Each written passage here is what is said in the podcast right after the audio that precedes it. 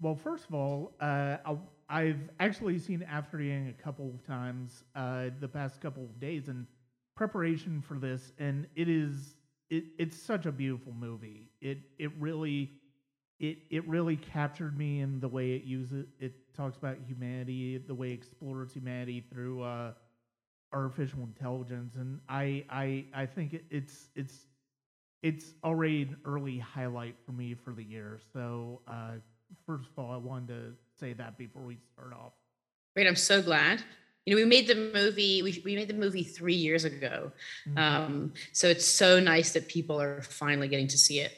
What was it that first drew you to uh, working on After Yang? Well, I was really moved by the script when I read it, and that's kind of always the starting place for me when choosing a project. Um, you know, it was one of those scripts that I read that I could really visualize. Um, you know, some are kind of more immersive than others. Um, mm-hmm. and then I met with Kogonada, and we just we really connected and we really hit it off. You know, we, we you know he's a very quiet and thoughtful and kind of existential person and had a very clear vision for the movie um, and uh, I was just after meeting him and talking about how we imagined the world um, i was hooked and hoping uh, very much hoping that he would pick me and he did. I had you seen his uh, previous film columbus before that? Yes i have. Yes. Mm-hmm. Yeah, a beautiful movie. I mean, yeah. you know, Kay is such an aesthete and he understands architecture and he loves space. And for a production designer, um, that's a real dream because, you know, the it, it, you know every project is different, but it, you know, on some projects the world falls more into the background. But in this case, he wanted to really showcase it, and so um, that I knew that that would be uh, very rewarding.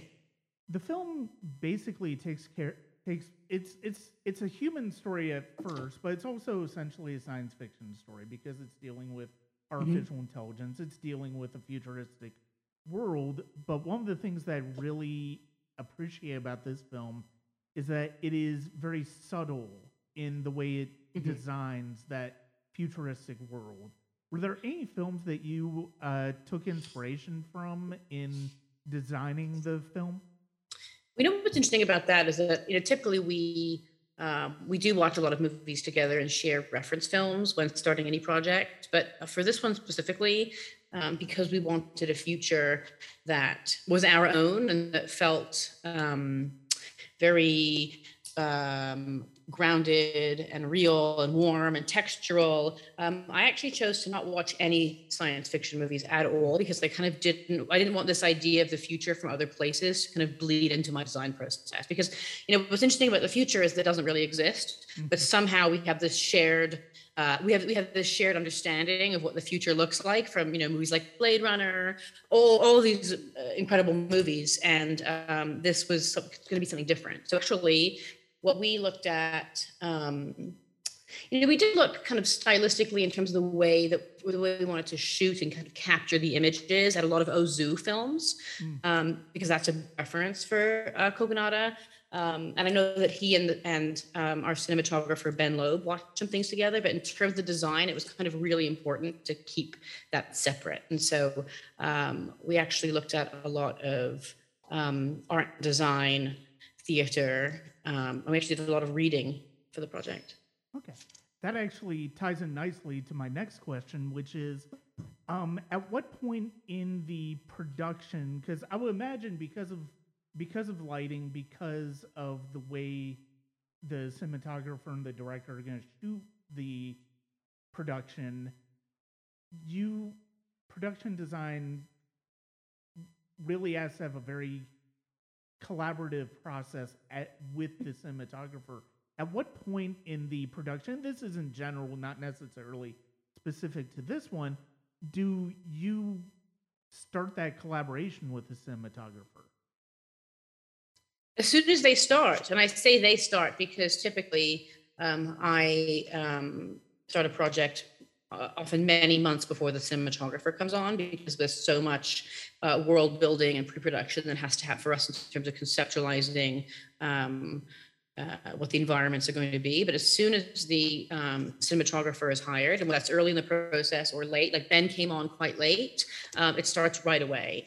And you know what I will say is that working with Ben was really wonderful. Like we worked so uh, we worked so closely together and we're and made sure because in a movie like this you have to kind of make sure that you know production design cinematography and costumes are all in sync in order for the world to feel cohesive mm-hmm. and um, that started very early on like the first day he got there one of the things i did notice watching the film especially the second time was that the there emphasis there's an emphasis on yellow hues and green hues throughout the film. Mm-hmm. I was kind of wondering where that came from, if you could elucidate on that a little bit. Yeah, I mean, so you know, a lot of the um, a lot of the thinking around the kind of the time period was based around um, this sort of timeless future. But what we did know, you know, for us in designing the world, that we knew that we wanted our uh, the the Yang world to be a, um, living in a post-apocalyptic present. So humanity had gone through some. There had been a huge cataclysm, and so now humans are starting to rebuild and are kind of working. Um, uh, with nature and along and embracing the earth as opposed to working against it. And so it, that is where a lot of our uh, a lot of the um, the plant life and greenery came from. So you know humans have engineered ways to get power from plants, you know, so on and so forth. And so a lot of the green comes in from this kind of ever-present natural world. Mm-hmm. And in mm. terms of the yellows, um, you know, because we didn't want to kind of stark uh, dystopian, clean, crisp future. We wanted a future that felt very human and warm. We wanted it to feel kind of inviting and cozy and uh, relatable. That's where all of the warm light and color palettes came in. Mm-hmm. Um, were there any particular uh, challenges that you ran up against when it came to building this world for the film? We knew we were working with a very limited budget, um, so that's always a challenge. Um, but on a movie that's set in the future, where you, you can't just go to the future store and buy all the future things, um, it, is difficult because everything has to be manufactured for the most part. Um, I would say that um, the house uh, that we shot in, um, the Fleming house, and the uh, was actually a location that we found. It's a very specific Eichler house, which kind of lends itself the and the natural architecture lends itself the type of framing Kogonada and and Ben were looking for.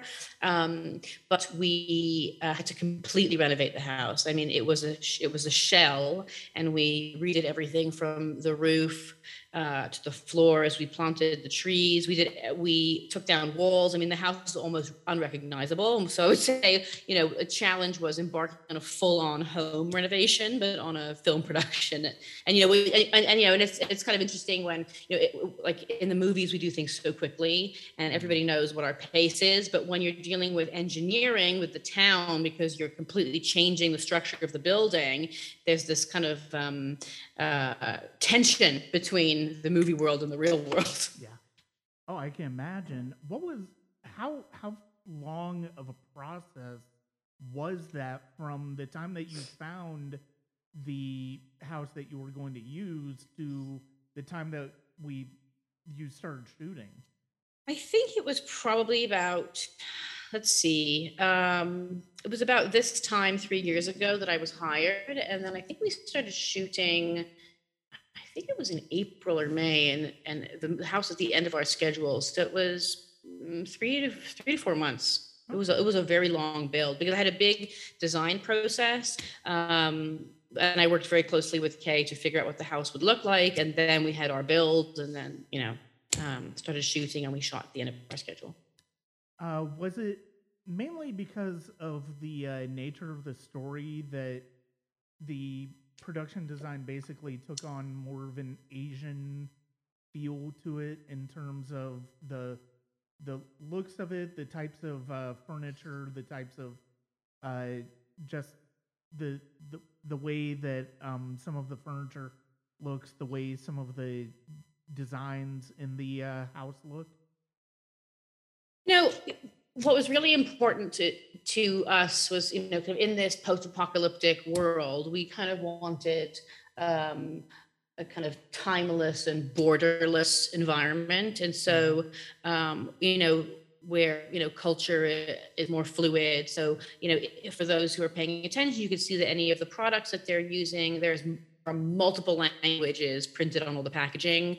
Uh, the cost is very diverse, um, and I and I think there is a lot of Asian influence because I, I feel like that it lends itself to a lot of Pope uh, personal sensibilities and the and the film references that he likes. But actually, we have a lot of um, Scandinavian references. You know, the kind of you know Danish um, hygge uh, sensibility is something that we really employed. And we use a lot of um, local artists, like local to New York, we were shooting and artisans um, to make textiles and use their pottery and things like that. So we have we wanted to feel kind of eclectic and like of of the world as opposed to of a specific place. Okay.